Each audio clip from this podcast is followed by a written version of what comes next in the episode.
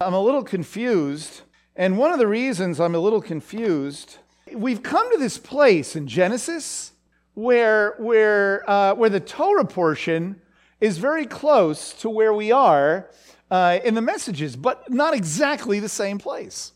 So, uh, you know, we uh, talked, uh, the, the Torah portion uh, today is that, you know, Joseph is reunited with his family uh, and so on, and we're going to talk all about that in the, in the, uh, in the Torah study. I will share one of my favorite verses. I'm going to have to paraphrase it. I don't have time to turn to it. But, but we read it this morning. When Pharaoh says, How old are you? to Jacob, Jacob tells him how old he is. But then he says, he, I'd say he's like one of my relatives, right? He says, Oi, my life has been such a, a tumult and, and far and few happy moments in my life. Ay, ay, ay, ay, ay. You know, I'm thinking, I know this guy. I know this guy. So, anyway, I love that, that little verse there. but uh, there's, a, there's a lot of good things in all of that for us to learn from. Anyway, so where we're at is just before that, okay? So I hope that you don't get too confused. So we're, we're just before that. What we're going to look at today, we're actually going to look at a couple of chapters because it's really one story. And that is that um, the last time uh, when we were uh, in Genesis, and it's been a few weeks, uh, Joseph is languishing in uh, prison. And of course, we know a lot more than he does, right? We know what's going to happen. He doesn't know what's going to happen. He's languishing in this prison. He's there for a few years at least because after he's let down by the baker and the cupbearer, he's still there another couple of years waiting for something to happen. And now he's 30 years old. He's 30 years old. He was 17 when he left uh, home, right? Uh, and now he's 30. 13 years have passed, right? Uh, and so now uh, the, uh, the uh, cupbearer is going to remember Joseph. And the reason that he remembers Joseph is because Pharaoh has a dream that he cannot that he cannot interpret and none of his magicians, no one in his court can interpret the dream. And so the cupbearer says, I remember this guy. Uh, you know, back when I was, remember when I was, remember when I offended you and I was in prison, right? Uh, that now um, uh, he, he remembers uh, uh, uh, Joseph, right? All right. So if you go to chapter 41, kind of in the middle, in verse 10, Pharaoh was furious with his servants, and he put me in confinement in the house of the cap. This is what the cupbearer is saying to him, reminding him. The captain of the bodyguard, both me and the cup and the chief baker, and we had a dream on the same night, he and I. Each of us dreamed uh, according to the interpretation of his own dream. Now a Hebrew youth was was with us there, a servant of the captain of the bodyguard. And we related them to him, and he interpreted our dreams for us. To each one he interpreted according to his own dream. And it came about just as he interpreted for us. So it happened, he restored me in my office, and he, uh, but he hanged him. In other words, what he said happened. Okay? So then Pharaoh sent and called for Joseph, and they hurriedly brought him out of the dungeon. And when he had shaved himself, changed his clothes, he came to Pharaoh. And Pharaoh said to Joseph, I have had a dream but no one can interpret it. And I have and I have heard it said about you that when you hear a dream, you can interpret it. Joseph then answered Pharaoh, saying, It is not in me, God, who will give Pharaoh a favorable answer. Now, so in this chapter, we're not going to read the whole chapter, but basically, Pharaoh has Pharaoh has two dreams, and you know what's kind of interesting? Just um, the symmetry of the whole thing's kind of interesting. There's always two dreams. Do you ever notice that? Two dreams. Uh, Joseph had two dreams. It was a dream of the cupbearer and a dream of the baker. Pharaoh has two dreams. It's kind of, kind of interesting. And uh, the issue of two dreams kind of comes up uh, in this uh, passage. Joseph's actually going to explain why there's two dreams. Okay? Uh, but what we want to notice here, basically, if you've read it, and I encourage you to read it, he has two dreams, uh, and they're about cows and they're about corn right? Uh, and they depict seven ugly cows, eating seven healthy cows, and uh, really, you know, um, unedible ears of corn, eating good ears of corn. And Joseph is able to interpret this and say there's going to be seven years of plenty, followed by seven years of famine. Okay? But what's interesting is how Joseph uh, talks about God in this chapter. So uh, we saw already in verse uh, uh, uh in verse uh, 16, it is not in me. God will give Pharaoh a favorable answer. So right from the get-go, Joseph knows that it's not about him. He knows it's not about him. Pharaoh says, "I've heard, I've heard you can interpret dreams." Oh, isn't human nature just such? I don't know if I could have withstood that. Human nature is such that we might say, yes, with the help of God, uh, you know, I can interpret dreams, you, you know? Uh, but Joseph clearly uh, says, no, no, no, no, no, it's not me. He, he pulls the, it's not about me, it's about God. okay? Uh, it's not about him, it's about a God. Then you see in verse 25, now Joseph said to Pharaoh, Pharaoh's dreams are one and the same. God has told Pharaoh what he is about to do. So he hears, you know, the two dreams, as the two dreams are basically saying the same thing. But he says, uh, God has told Pharaoh what he is about to do. Then in verse 28, it is as I have spoken to Pharaoh. God has shown Pharaoh what he is about to do. Joseph is reiterating this over and over again God is the one who is at work. And I would say this is written in such a way that we would get that when we read this as well. Then in verse uh, 32, now as for now here's the thing about the two dreams. This comes up in the text. Now as for the repeating of the dream to Pharaoh twice, it means that the matter is determined by God and God will quickly bring it about. So that, that's kind of interesting when you think about Joseph's dreams. Now, the quickly part, you know, for Joseph, I don't know. But uh, clearly, uh, Joseph, it tells us, Joseph understood that what God had promised in his earlier dreams, there was two of them, remember? That God was going to bring it to pass. Joseph understood this about dreams and interpreting them. And so that's what he tells, uh, that's what he tells uh, Pharaoh. God will quick, quickly bring it uh, to uh, pass. But that's not all. There's something else that happens in this chapter. Uh, and uh, there are many lessons to learn, uh, m- many lessons to learn from this. And that is in verse 45. Then Pharaoh named Joseph Zaphenath Paneah, and he gave him Aseneth, the daughter of Potipherah, priest of On, or On, for his wife, and Joseph went forth over the land of Egypt. Okay? Then if you go down to verse 51, 50 and 51.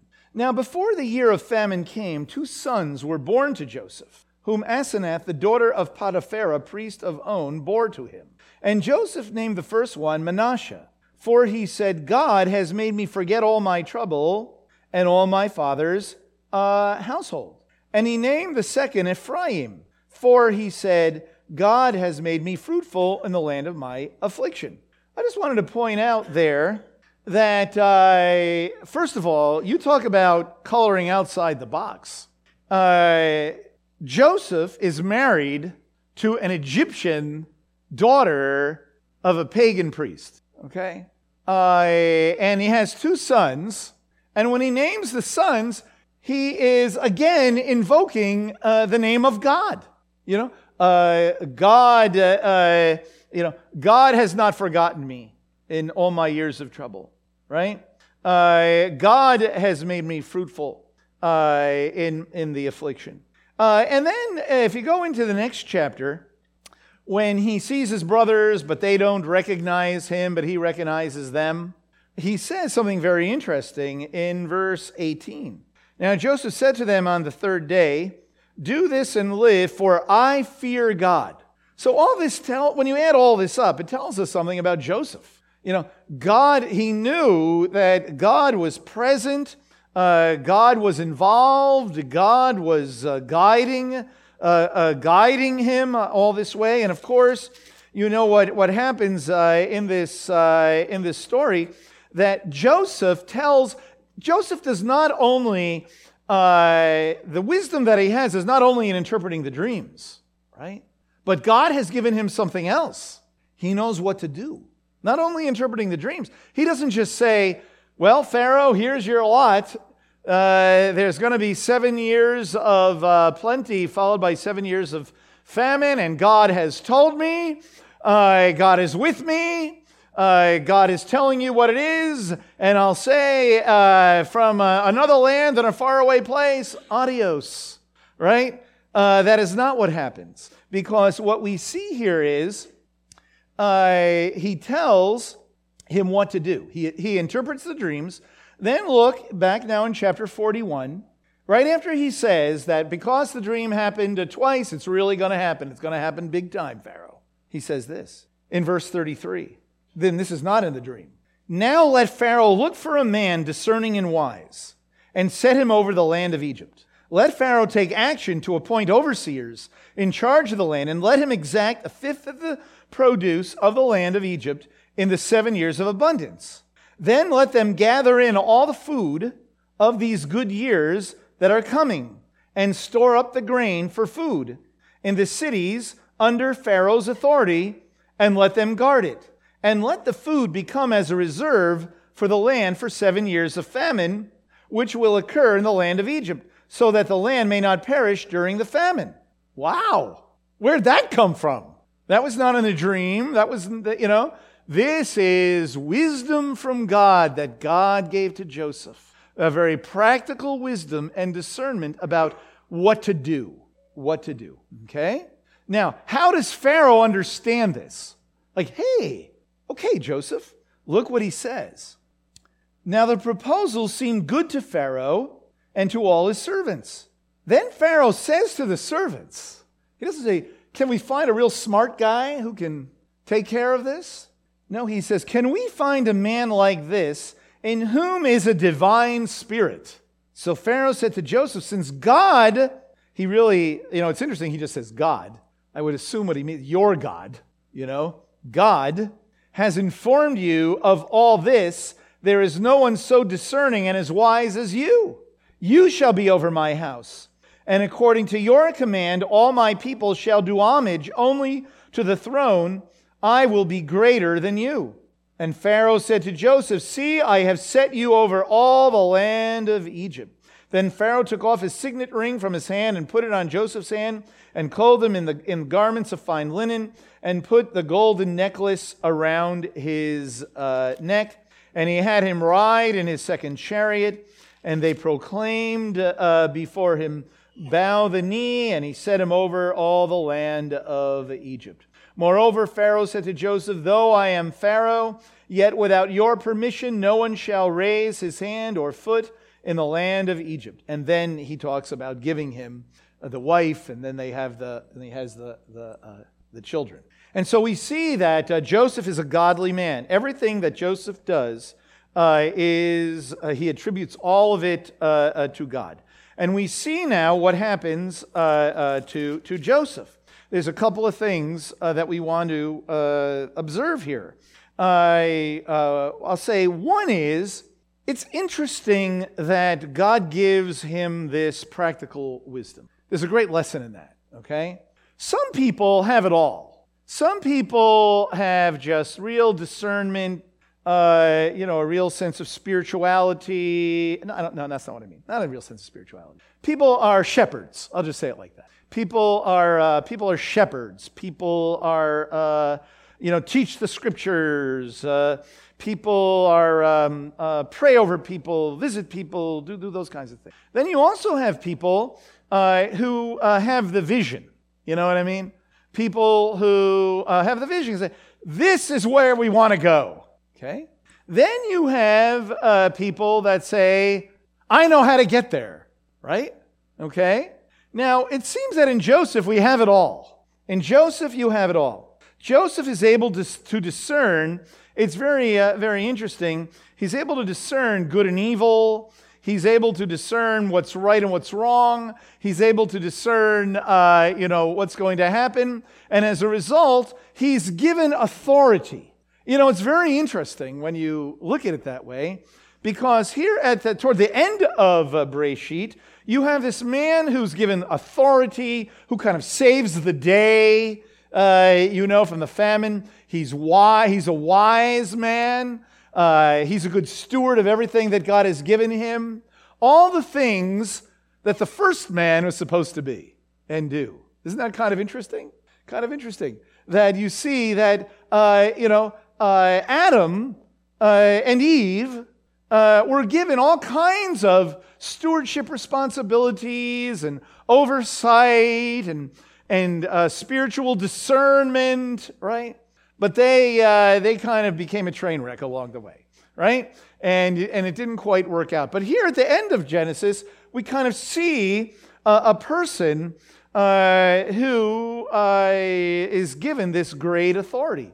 So there's a couple of things to say. One is, you know, uh, not everybody is a Joseph. In fact, I don't know. I, I, don't know too many people like Joseph, right? That just seem to have it all together. Uh, he doesn't seem to uh, misstep uh, at all. Uh, he's a spiritual man. He, uh, he has vision and he knows how to accomplish it, right?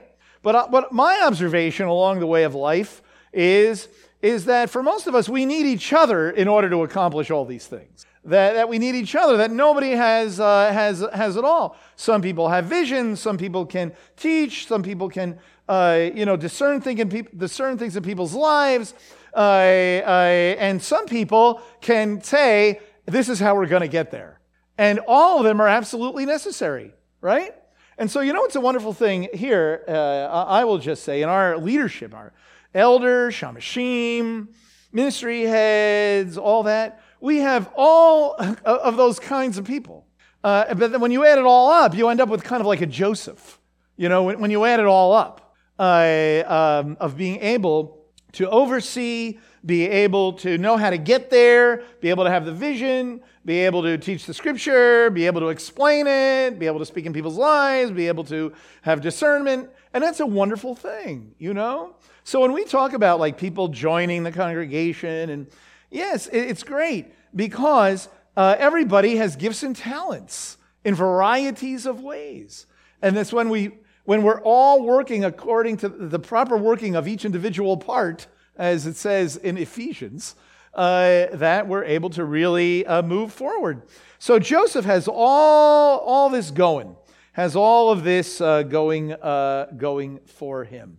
Uh, and, uh, and so it is, it is something that, of course, God, God is doing. God is involved in every single aspect of their lives. But now I want to say something else real quick, and that is that uh, what's going to happen now is okay, he's put in this great position, and the famine comes, and the brothers, now the brothers come into play. Okay? That's Joseph. God is with him along the way. Joseph has all these gifts and talents, and whether we're talking about administrative, financial kinds of things, whether we're talking about interpreting dreams, whether we're talking about morality, uh, all of it. Uh, Joseph uh, uh, has it all. Now, the brothers. Uh, I just want to say a couple of things about the brothers. So, you know the rest of the story. They come, right? Joseph recognizes them. That's what's in chapter 42 and 43. Uh, they come, the brothers uh, come. Joseph recognizes them. They don't recognize him. He concocts a plan. And we may wonder, what is this plan about? And why does he stretch it out, right? He says to them, first, he accused them of being spies right? Uh, and he puts them in, in a jail for three days. And then he lets them out. And that's when he says, Don't worry, I fear God, and this is what I want you to do. It's interesting he says, I fear God to, to them. And they still don't, they don't get it. What's this guy doing in G- Egypt, fe- fearing God, right? Uh, and so he says, I want you to leave one of your brothers, and I want you to go back home, and I want you to bring your youngest brother, right? Why? Because he wants Benjamin. He wants his father, he wants everybody. But first, he wants Benjamin his, his, his full brother, his only full brother. Remember? Right? Their mother was Rachel, and only Joseph and Benjamin are the brothers. So he wants Benjamin. So, uh, uh, They leave, uh, they leave Simeon there, they go, and then uh, Joseph, you know, he plays a trick on them, right? He puts their money in the bags, right? It's going to look like they stole the money. It's going to look bad for them, right? Okay. They go home and they have to convince Jacob to let them take Benjamin, right? Whoa, one of my sons is already dead. Uh, now you want to uh, now you want to take the other one? No. Now, Judah and Reuben, interesting, interesting. Judah and Reuben speak up. The same two brothers that spoke up when they were going to get rid of Joseph, right? Uh, Reuben says, Take my sons and do with, do with them what you want. And basically, Jacob just discounts him. He just basically, he doesn't even answer the question. Judah says, Trust me, my sons, you know, you can do whatever you want with my sons, and I will I, my life, I, you know, I will give my life for, for Benjamin to, to ensure uh, his uh, well being. And now, Dad, we're wasting time because we could have been back and forth already. You know? That's basically what it says. So basically, Jacob gives up, says, Whatever, I'll die, whatever. Go ahead. All right? And so uh, they take uh, Benjamin, right? Okay. Uh, and, uh, and now uh, we see, okay, now Joseph, he can't believe his eyes. He sees his brother, right? And they have this big meal. They have this big festive meal, right? And, and then uh, uh, now they say, go, go home, bring your father. Now, what Joseph does is he tells his servant, take my uh, cup and put it in Benjamin's bag, right?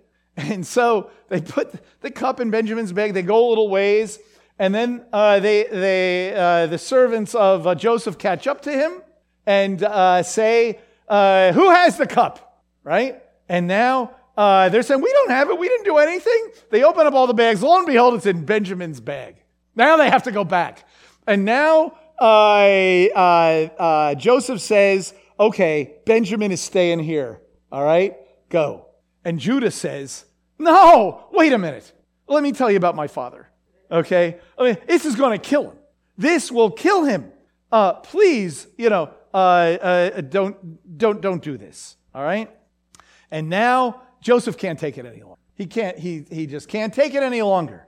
Uh, and he ultimately reveals himself to his brothers. Now, okay, so that's the basic story. But what's interesting is what the brother, the brother's reactions to all this. I just want to read a couple of different verses in chapter 42. In chapter 42, in the midst of all this, in verse 21, okay. Now, after uh, you know, he tells them they're spies and they're in jail for a few days, and say, "Leave your brother, now go home."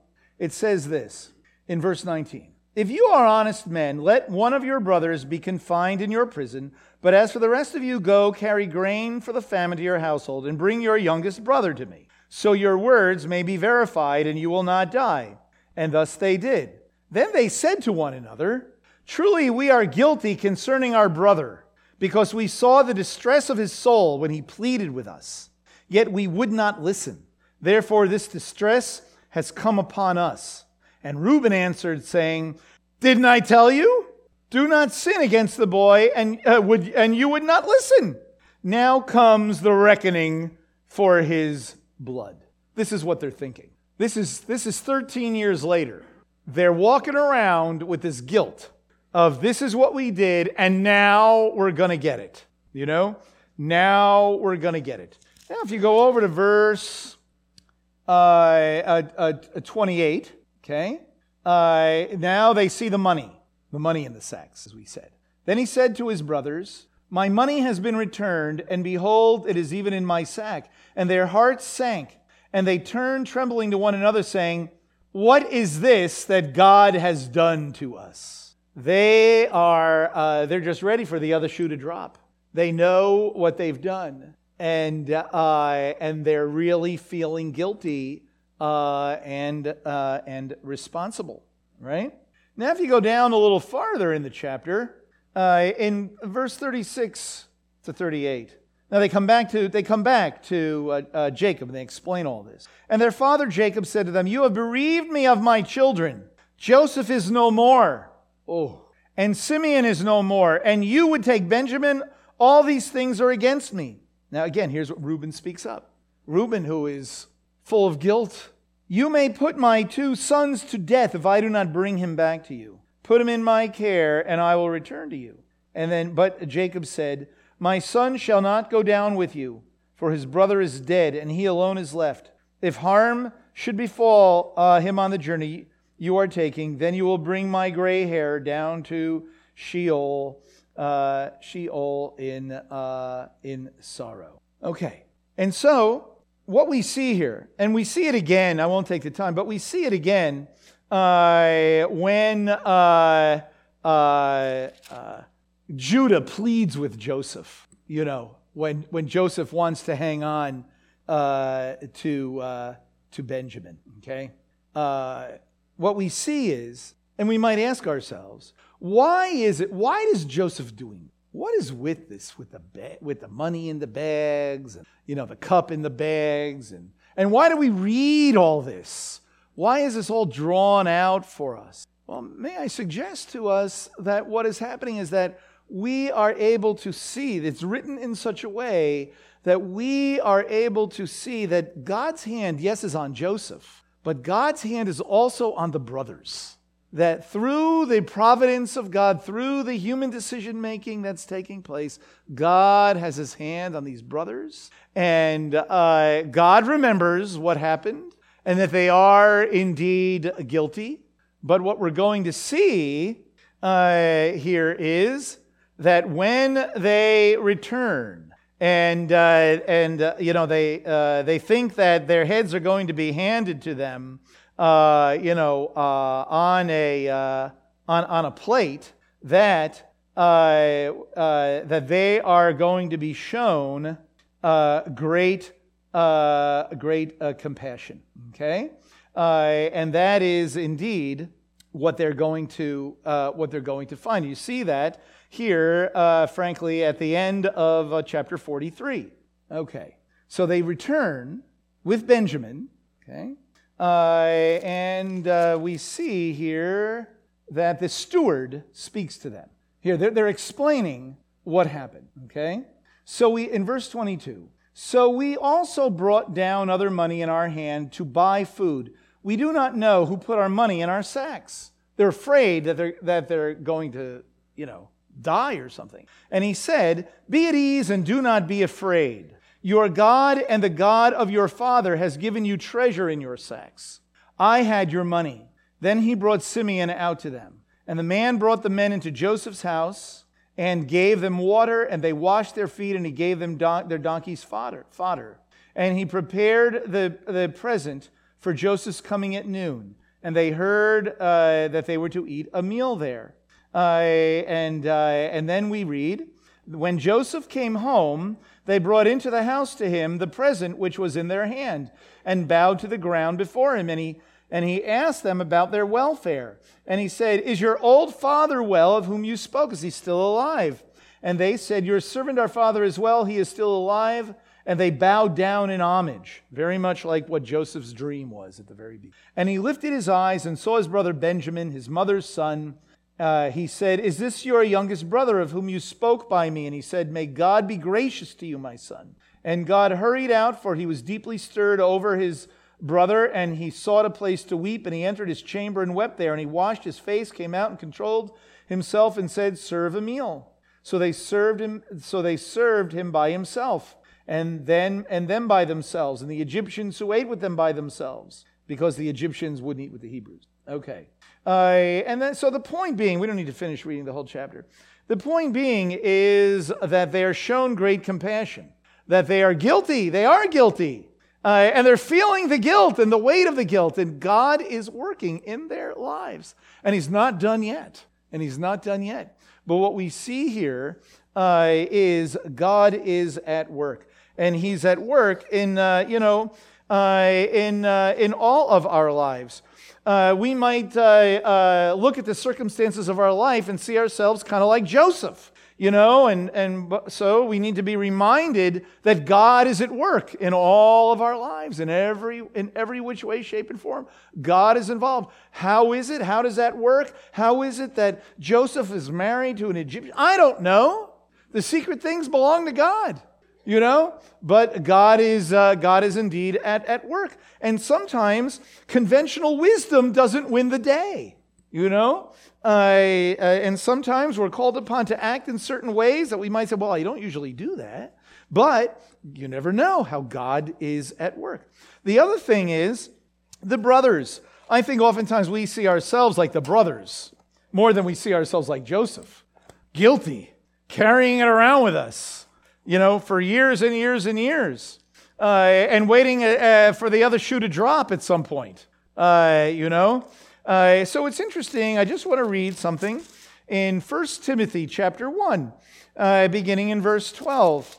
Paul is writing to Timothy. He's uh, Timothy. He's the mentor to Timothy, and he says this: "I thank Messiah Yeshua our Lord, who has strengthened me, because he considered me faithful, putting me into service, even though I was formerly a blasphemer and a persecutor and a violent aggressor, and yet I was shown mercy." because I acted ignorantly in unbelief. And the grace of our Lord was more than abundant with the faith and love which are found in Messiah Yeshua. It is a trustworthy statement deserving full acceptance that Messiah Yeshua came into the world to save sinners, among whom I am foremost of all. And yet, for this reason, I found mercy, in order that in me, as the foremost, Yeshua, the Messiah, might demonstrate his perfect patience as an example for those who would believe in him for eternal life. Wow. And so he's saying, Look, see, this is where I was. This was the journey I was on. And in this journey, look what God did. And so we'll see this continue with the brothers. It's not done yet, right? Uh, there's a great uh, ending to this whole thing where they're still afraid. They're still afraid almost to the very, very end. Uh, but God is at work in their lives as well helping them to understand what faith, what the faithfulness of God really is, what forgiveness really is, uh, and, uh, and what grace and mercy really are. And so, in many ways, we are indeed like those brothers.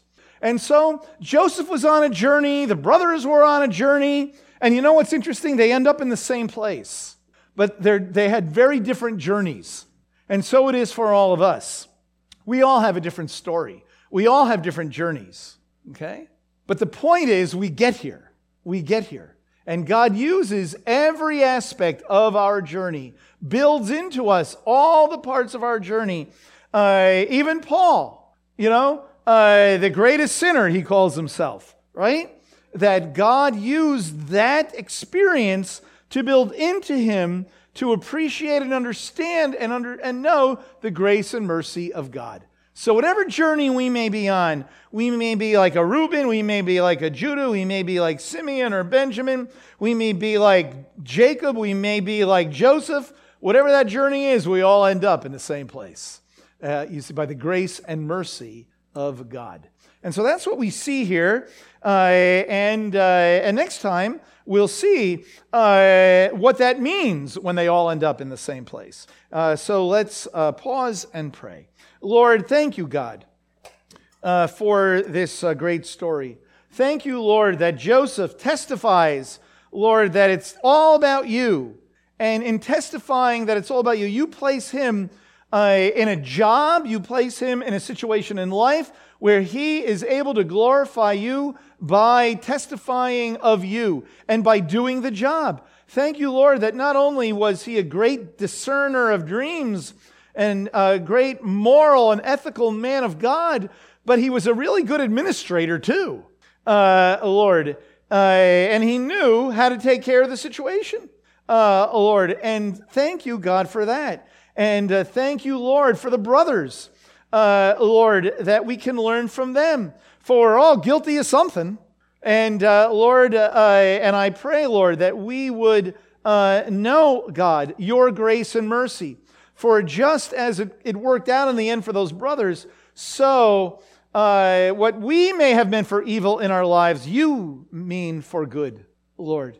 and that you redeem each and every life situation when we embrace you in the journey, Lord. And so, thank you, God, that we read here about a number of different journeys, and they're, now they're beginning to all come together and meet up in Egypt. And uh, Lord, so thank you. And I thank you, Lord, for everyone's journey that's here. And I thank you that everyone's journey has brought them to this place, including me, uh, Lord. And with with uh, whatever uh, whatever comes from that journey and whatever gifts and talents we have, Lord, and whatever that journey is, thank you that we're here uh, for such a time as this. Lord, may we be a light in our community. Lord, may we realize that you've built into us varieties of experiences so that we can, we can make a difference here in our community, in our inner community, amongst one another, Lord, and uh, in the greater Jewish community and Columbus uh, community. Uh, Lord. And uh, thank you, God, that there's no such thing as a lost cause. The brothers were not a lost cause, Joseph was not a lost cause, and Jacob's life was not as bad as he thought. Uh, and so, uh, Lord, we thank you God, for all these great truths. And we pray and thank you for your faithfulness. In Messiah's name, amen.